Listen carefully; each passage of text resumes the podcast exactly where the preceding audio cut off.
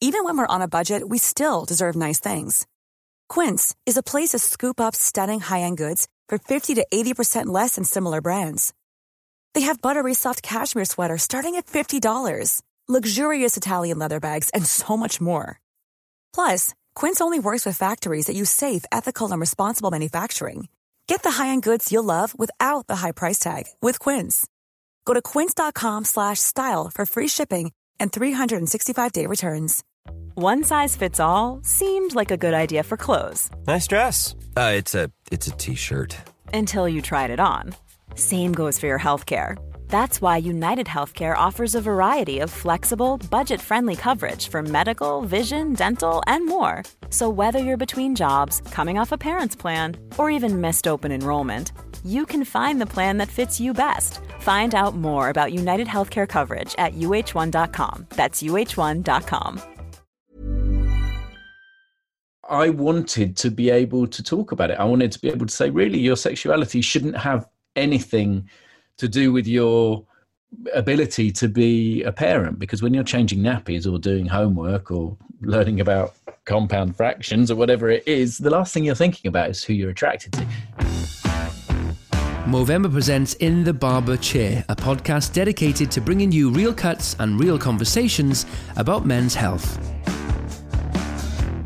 I'm Matt Johnson and I'm your host. Movember wants men to take action to live happier, healthier, longer lives, and they invest in prostate cancer, testicular cancer, mental health, and suicide prevention. Hello there. Welcome to the Movember in the Barber Chair podcast with me, Matt Johnson. Today's guest is Charlie Condou. He's a wonderful guy. Charlie, how are you? Well, I'm I'm very well, thank you. I seem to spend most of my time sat on a Zoom meeting at the moment, like the majority of the country. I think.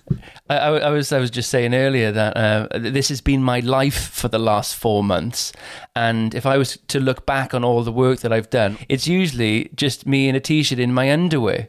Uh, but nobody sees what's underneath. Nobody sees the cracks behind the screen, do they? I mean, it's the ideal job, really. I'm actually I'm speaking to you from my bedroom where I've got a sort of weird little sound studio thing set up, and it's not. It won't be long until I'm in bed talking to people, and I won't have to get up at all. yeah. Just move the microphone over there. uh, how has it been? How has lockdown been for you uh, in general, mate? Yeah, it, you know what? It's been fine. We've we've managed it just the same as everyone else. It's been very strange. Um, it's been the kids have found it quite difficult to adjust. Homeschooling is not something I would wish on my worst enemy. um, but you know, we managed. We got through it. My my kids are pretty diligent. They're quite well behaved. Um, it, it, was lovely at the beginning. I felt like it was a real moment to sort of pause and reset in a way, and just take some time, and you know, all that hippie stuff of assessing what's important to you and you know prioritizing you know the family and after a while of that you just think i just i just want to go to the pub just want to go yeah. out, my mates. Uh, but yeah, no, we've we've coped fine. It's all been all right. It's very true, actually. I, I did the same. I think uh, I've been through so many different stages through lockdown. At the at the start, it was a I was hell bent on um, helping people with with regards to their mental health and checking in with them, etc. And kind of that went into a flow, and that just kind of kept lingering away. At the beginning, there was this um, awakening of, wow, this is an opportunity for us to really find who we are and what we want to do with our lives. And uh, you're absolutely right. In the last two months, I've just gone, I just want to go out for a meal and and have somebody bring me some food. I'm bored of this. I'm just so bored. How has it been for you uh, regarding your your approach to your mental health? Has it really kind of um, made you had made you um, align with yourself a little bit? Well, kind of. I mean, I, th- I, I think sort of two things have happened really. On the on the one hand, you know, just that that basic stuff of going, ah, work. I haven't got any money coming in. I haven't got all of those things, the bills still need to be paid. And to some degree, life goes on as, as usual. Um, and yet, for me, everything has kind of stopped. I was meant to be, well, in fact, I probably would have finished now, but I was just about to start rehearsing a play, um, which I would have been doing for the last few months. And I had various things that I was hosting that were coming in, and loads of everything just stopped. and so uh, that has been really difficult to manage because I've never been in that situation before, and I don't know what to do about it. If you haven't got any money coming in, you can't make it come in. And yet, at the same time, that kind of acceptance that it's the same for everybody. The same for everybody in the world is in. I mean, obviously, some people have money and some people are continuing to work, but everyone is in this really strange era of of lockdown, and and and everybody's suffering to to some degree. And I think I've taken a bit of comfort in that of going, well, you just have to, you know, accept the things that you can't change, right? Well, that's very interesting because I I always felt that um, I had FOMO. So if I wasn't working, everybody else was working and having a great time of it. Or um, if I was working, there was always something I should be doing that was extra. So if it was an event that I should be going to, or, or doing something, or doing more work. And for me, the great thing about this has been the great leveler in, in especially in our industry, in the in the within the media industry. It's, it's just every when everything's shut down and everybody's on that same level. There's there's no FOMO. There's nowhere else to go. Nobody's having a better time. everybody's everybody's sat in their house thinking how they can monetize a Zoom call. You know, that's that's basically it.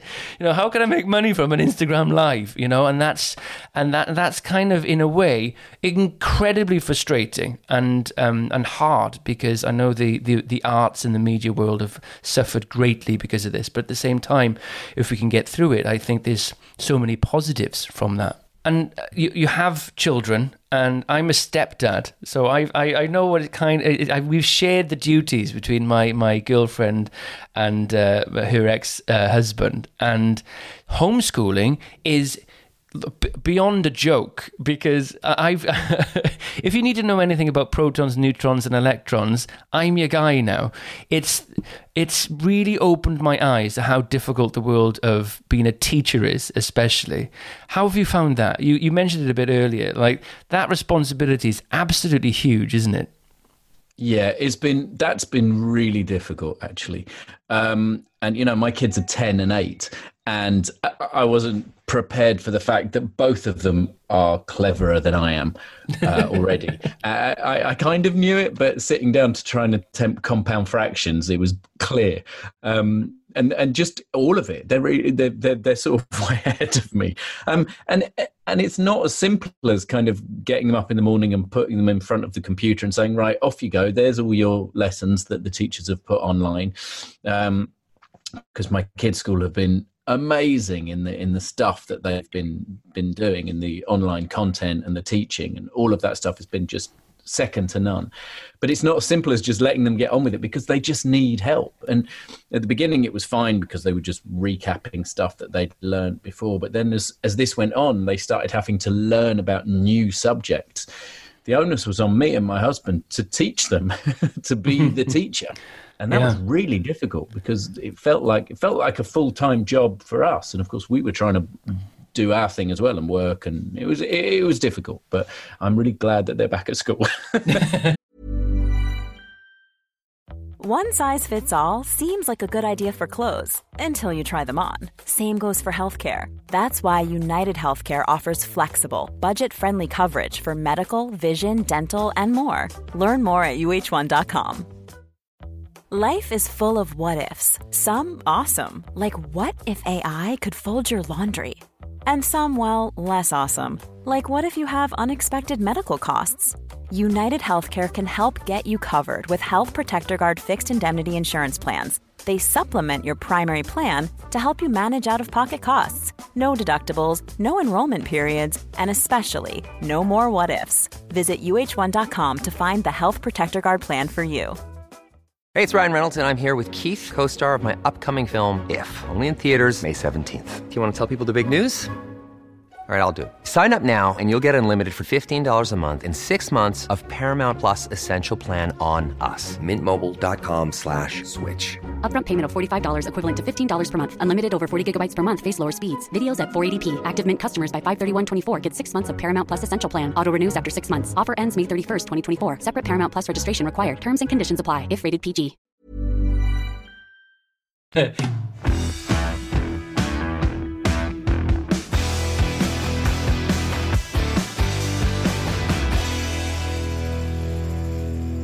I, I, I admire your story as well with your family and, and what you've done and what you've achieved and what you've done publicly to again stigma shame all these things. They're always attached to whenever you stand up for for what you're believing and what's your truth. And and, and I want to talk to you about um, what it was like to to be as open as you were about how you formed your family and uh, and what the what feelings did you have when you when you publicly talked about it for the first time and, and could you briefly tell the audience as well what your family setup is yeah, sure. So I have I, I myself and my husband Cameron. We, have been together fifteen years now. Uh, we have two children, um, and we co-parent with a Frau's Catherine. And Catherine was a very old friend of mine who um, I met her through an ex-boyfriend of hers, and then they broke up. We stayed friends, and I'd always wanted to be a dad, but obviously it was a slightly a slightly different thing as a gay man. It's not quite as simple. You don't just fall into a relationship and have kids. Um, so I knew I was going to have to think about it quite carefully. And Catherine was single, and I think she always thought that she would meet somebody and would settle down and that didn't happen for her. And we'd always had that kind of conversation that I think probably a lot of people have, which is, oh, if I hit 40 and I still haven't met somebody, we should have kids together. Um, but then she hit 40 and it became something it was so important for her to be a mum. She desperately wanted to be a mum. She's a great mum. Um, and she said to me, Look, if I don't do this, I'm not going to have children. And I said to her, Well, look, I really want to have kids, but we don't we were kind of stepping into the unknown because we didn't know anybody that had done something like this and we were like well how does it work is it going to work so we talked about it for years actually probably talked about it too much. Every eventuality of what might happen and how it would work, making sure we were on the same page, all of that. And then we just decided that we would sort of go for it. And we, we did IVF and went through all of that. But yeah, to cut a long story short, we now have two kids, um, Georgia and Hal. They are 10 and 8. They go between the two houses, and they always have done since they were very small. Um, that was one of my things was I, you know, my dad, my dad went to prison when I was a baby and then went off to work on the cruise ships and whatever. He wasn't really around. And I was determined to not be an absent father. That was, that was the most important thing to me. So I said, if we're going to do this, we're going to do it equally um, we're gonna we're gonna have them half and half. I don't just want to see them every other weekend and at Christmas. Um, and she was completely on board with that. And so it's always worked that she has them Monday and Tuesday, we have them Wednesday and Thursday, and then we alternate the Friday, Saturday, Sunday. But she lives around the corner. We spend a lot of time together anyway. Um, so yeah, so that's that's kind of how it works, really. Uh, the reason that I decided to to talk about it was that I was on Coronation Street at the time. I, I was on Corrie for five years, and I had quite a profile. And I realised that there was nobody, certainly not talking about what we were doing. I didn't know whether there were other gay people that were doing it. I mean, my generation is if you were a gay man and you wanted kids, you either got married to a woman and went down that lie, or you parked it. You said, well, that's not going to happen, and I'm just going to have to, you know, be happy with godchildren and nieces and nephews or whatever it is, generally speaking. Um, and I decided that I, I, wanted to be able to talk about it. I wanted to be able to say, really, your sexuality shouldn't have anything to do with your ability to be a parent because when you're changing nappies or doing homework or learning about compound fractions or whatever it is, the last thing you're thinking about is who you're attracted to. And so I, quite arrogantly, I suppose, I went to the Guardian and asked them if I could have a column uh, because I thought you can just do that. You just go to the Guardian, they'll give you a column, and that's fine. Um, but they did actually. Um, they said, okay, well, you can write about it. So I did for about a year. In the every week uh, in the Weekend Guardian, I I wrote a column called "The Three of Us," which was talking about our experiences because I wanted other gay people to know that it was a possibility. Um, I also wanted people to know that apart from a few logistical differences, parenting for gay people is exactly as boring and mundane and relentless as it is for straight people.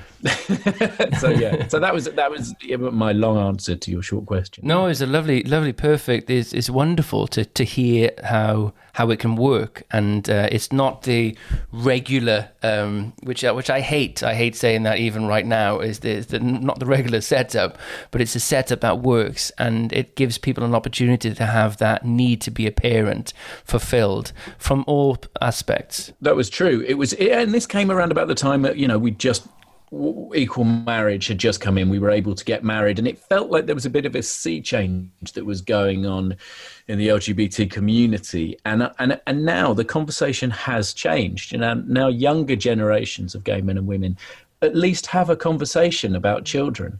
At mm. least they will say, you know, uh, do you want kids? I don't want kids. You don't. Okay, let's not have kids. But it's there. It's part of. It's an option.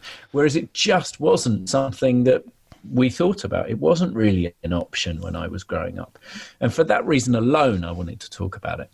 What was the reaction from uh, from peers, from from strangers uh, and employees? What, what, what was it like? I have to say, I was very lucky, and I think, and it was overwhelmingly positive. Um, one of the big fears that we had was, oh, but you know, the kids might get bullied, or you know, any of that kind of stuff. What what what kind of a world are we bringing them into? We had all those doubts as well because we didn't know. We didn't we didn't know how it was going to work. We didn't know if we were going to mess it up or you know, there was a lot of pressure. Um, but you know, the three of us are quite smart, responsible, emotionally intelligent people. So we, we, we were fairly confident that we were ready to have a family. Um, and and I used to post links um, on Twitter every every week to my column. I've got quite a lot of, of followers on Twitter, and I can say that I didn't get any bad feedback. I didn't have any of that stuff, um, which was great to see. Mm. and and that made me feel a lot better about it, better about posting because I didn't come in for a lot of the abuse that I could have done. Well, yeah, t- Twitter is awful. Even if you say my favorite ice cream is this, you'll have so many people saying it's not. It's not your favorite ice cream. It's one of those places, but in, and it's very important to have um, people like you having that open conversation about what it's like to not live within the boxes that society like to give you and want to put you in. For example, the newspaper that wanted to shame you because you had a regular job when you are you are a person on the TV. Like you break the boundaries. That's completely normal. That's completely fine. And and it's the same thing. You know, you have to have people uh, shining a light on it and uh, and and and making it normalized and normalizing conversations around this this modern way of living, especially for gay people. Sure, absolutely. And and and these days, you know there are so many different types of family. I mean, you yourself, you said you have a stepson and you're with your girlfriend, and, and there are so many people that single parents, divorced parents, you know, people that have adopted, people that have been through surrogacy or IVF or whatever it mm. is, people with, with step parents and step siblings and all of that kind of stuff being brought up by the grandparents. There are so many, and it's not the, the, the kind of 1950s construct, I suppose, of the of the nuclear family is is, is actually the mi- minority now. If you think of a, a man and a woman married with 2.4 kids, that's actually not. It's much broader than that. Families are so many different things now, and uh, and my family is just one type. But that's an incredibly poignant because what we perceive or what we were conditioned to think a family was. If you don't adhere to that, well, I, have been through this personally myself. If you didn't, all my friends, I come from Caerphilly in South Wales, they were all married with kids by the time they were 21, you know. And if I didn't do that, I felt my parents have been together since they were 12 and they're still together. I know it's incredible. Gary and Pam going strong. And so that my expectations of what that reality was, you know, I couldn't live up to them. You know, it's it's it's something that I've lived a very different life, and and my it only makes sense for me to be in a non-regular situation that works for me, and I still feel that there's a part of me that uh, I have to have a child of my own. You know, but I personally don't think that's going to be the right option for me. But living within the the confines of what my society told me and conditioned me that how I should have lived, it's very very hard for for people's mental health. I know so many girls like you like like Catherine for example. By the time I'm forty, I've got to have kids.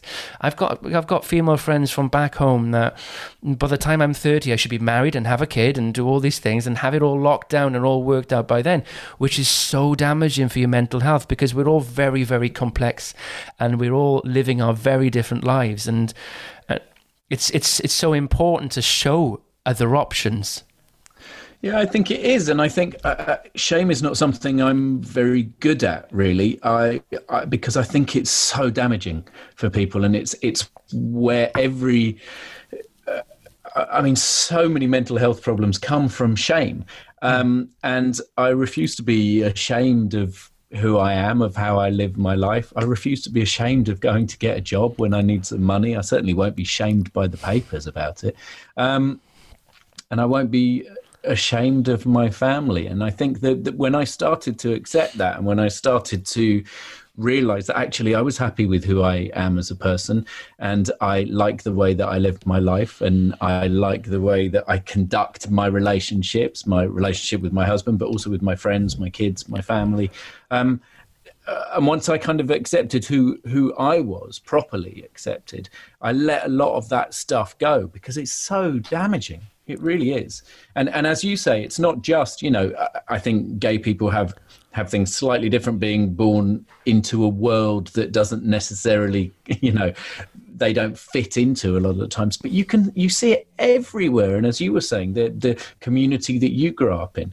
And i think one of the reasons that that men struggle with mental health so much is there are so many expectations on them.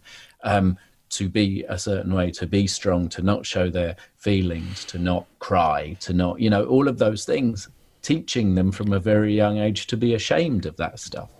Yeah, I, I completely agree with you. Uh, lots of uh, men that I talk to about this subject because it's something that's very close to my heart. I I, I tried to take my own life ten years ago, um, not necessarily because of these reasons. There's certain elements of living somebody else's purpose and not being my true self and suppressing my own self, leading me to um, uh, to drink alcohol and to to kind of numb that uh, already numbing pain, if you know what I mean.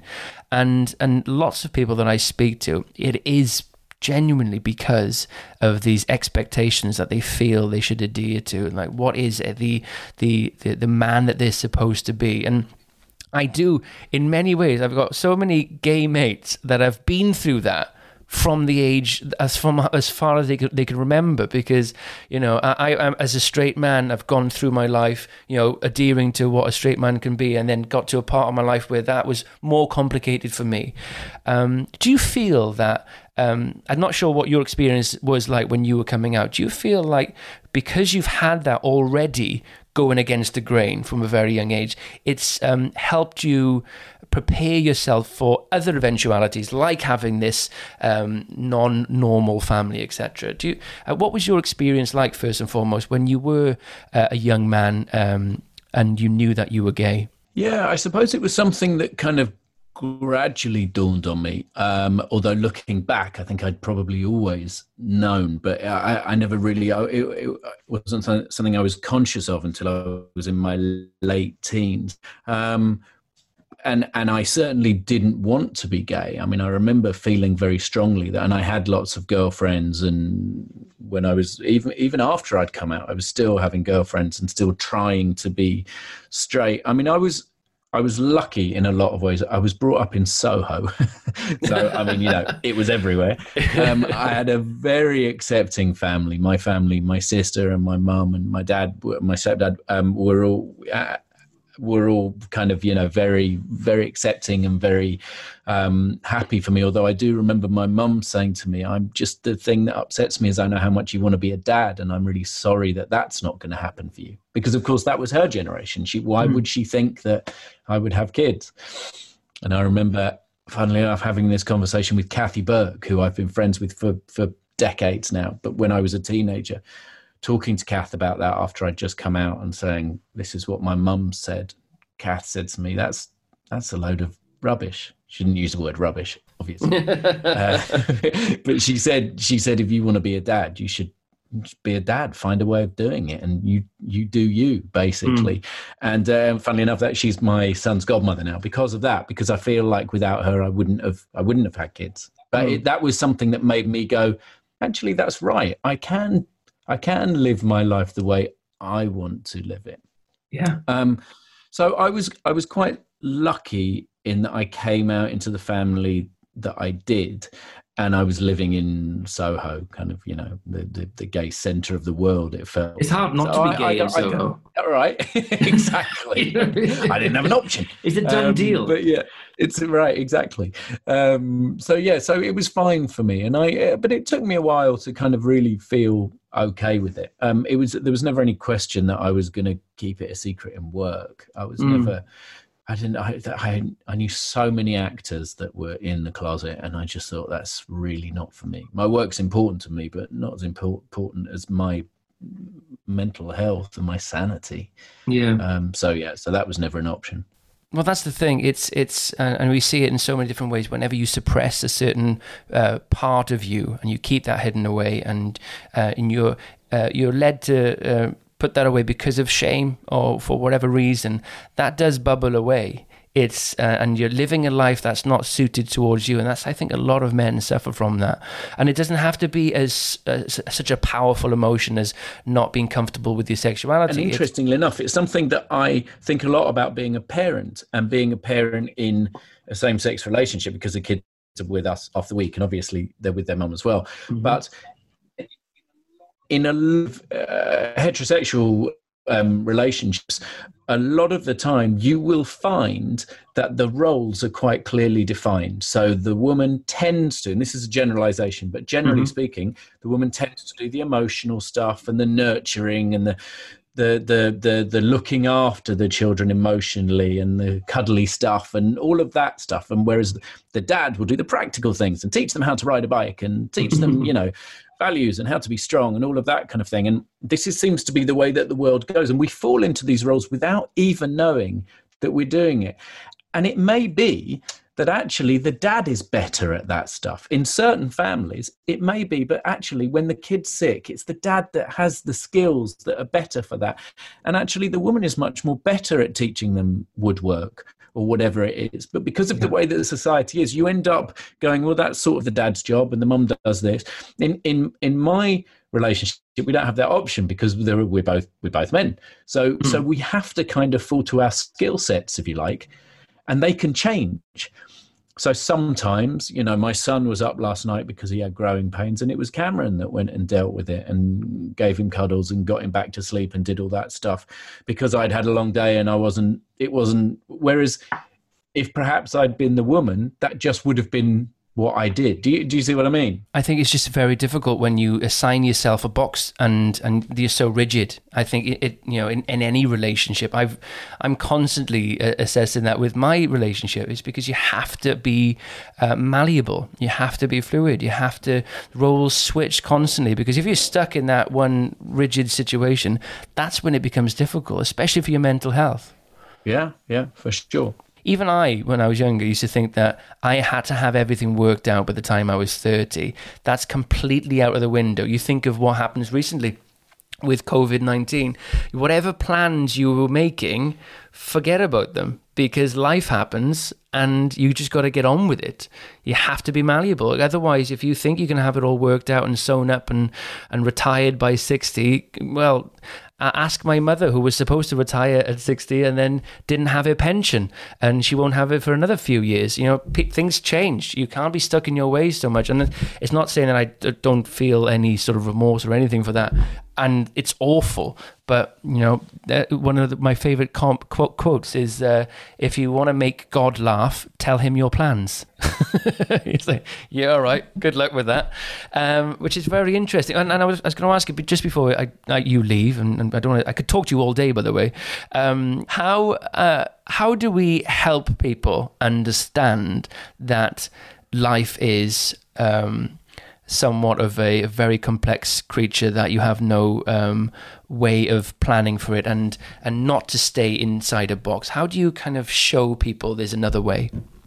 I i don't know and i i wish i did. I think i think the the best place is to start um, to start those conversations, to start trying to educate people uh, around, you know, the the the dangers of limiting yourself in in those ways how how dangerous it can be to not be able to express yourself properly how how dangerous it can be to try and live a life that isn't authentic. I don't like that word because I think it's become a bit of an American kind of being my authentic self. Mm. Um, uh, but actually, I think what is really important is that you is that you do think what is what is it that I want actually, not what is expected of me or where do people think I should be or what is it you know what do I want to do? Because I could have, you know, getting a job in a restaurant or whatever, I could have been really ashamed of that. I could have been really embarrassed and I could have gone, oh, I've had this great career and I've been on TV and,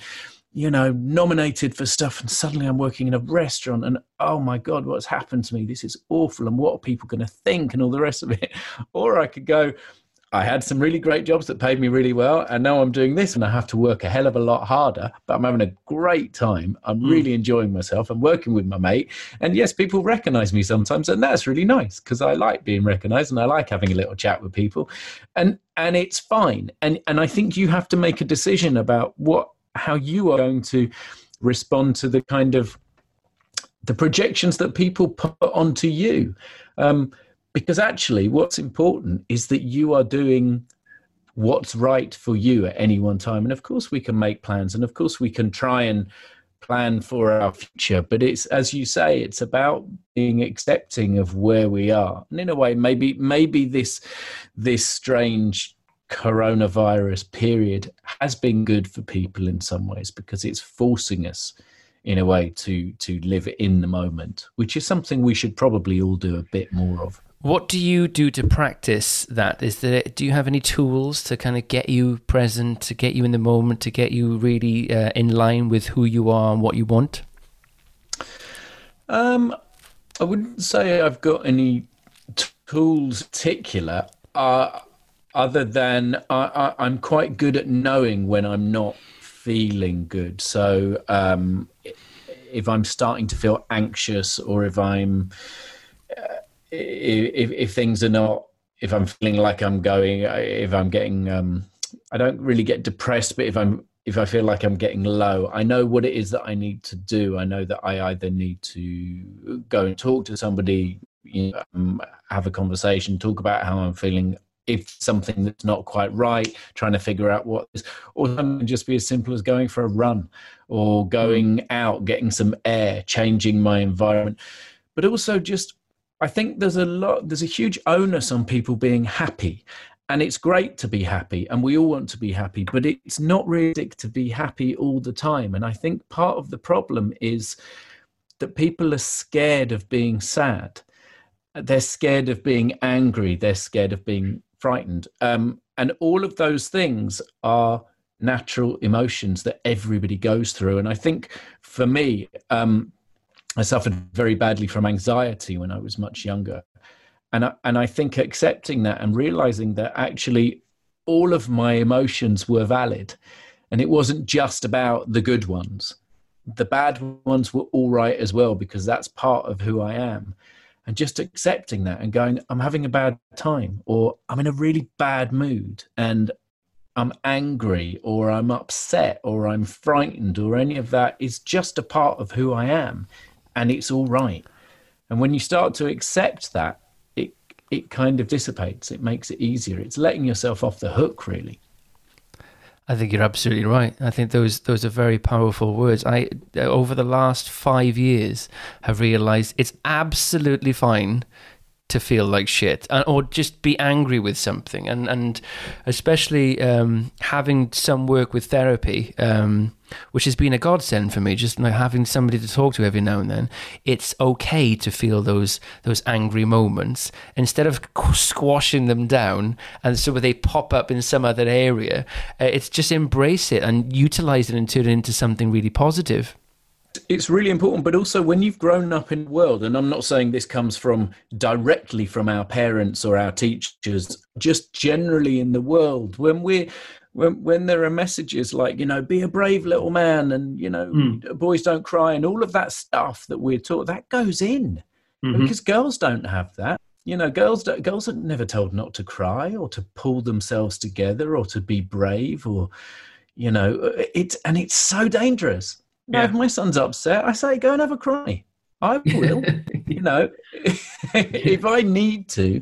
And it's important because it's real. It's what Mm. you're feeling, and that should that should never be denied. It's authentic. I said it. I'm sorry. There you go. But it's true. it is true. It's that- honest more than anything. Have you have you um, uh, been through therapy? Because you sound like you. you you Oh, yeah, you can tell, Very right? knowledgeable. no, no. It sounds like you you know what you're talking about. Have you?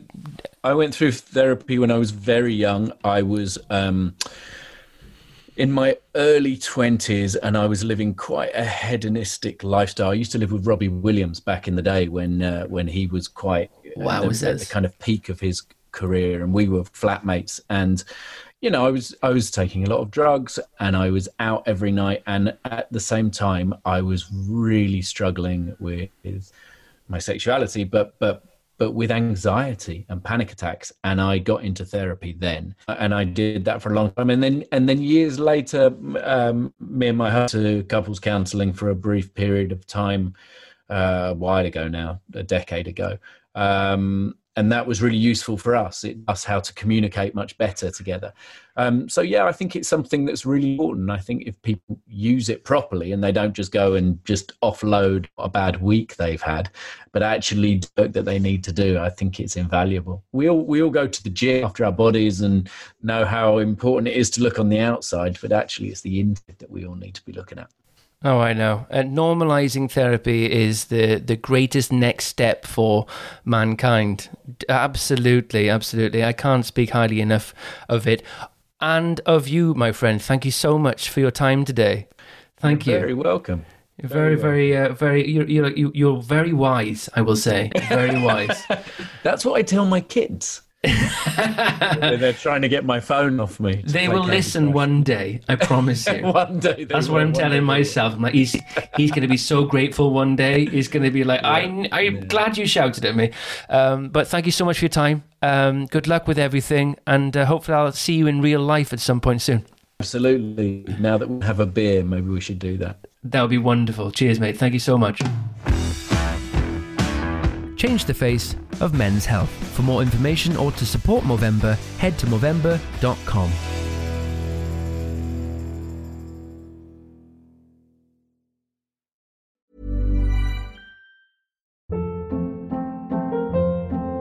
Hold up. What was that? Boring. No flavor. That was as bad as those leftovers you ate all week. Keke Palmer here, and it's time to say hello to something fresh and guilt-free. Hello Fresh. Jazz up dinner with pecan-crusted chicken or garlic butter shrimp scampi. Now that's music to my mouth. Hello Fresh. Let's get this dinner party started. Discover all the delicious possibilities at hellofresh.com.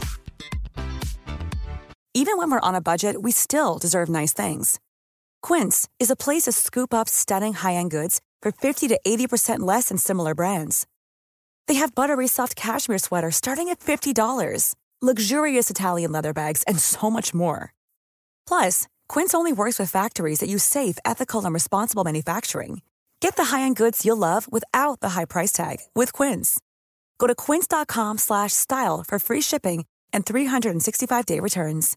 Imagine the softest sheets you've ever felt. Now imagine them getting even softer over time. That's what you'll feel with Boll and Branch's organic cotton sheets. In a recent customer survey, 96% replied that Bowl and Branch sheets get softer with every wash. Start getting your best night's sleep in these sheets that get softer and softer for years to come. Try their sheets with a 30-night guarantee. Plus, get 15% off your first order at bollandbranch.com. Code BUTTERY. Exclusions apply. See site for details.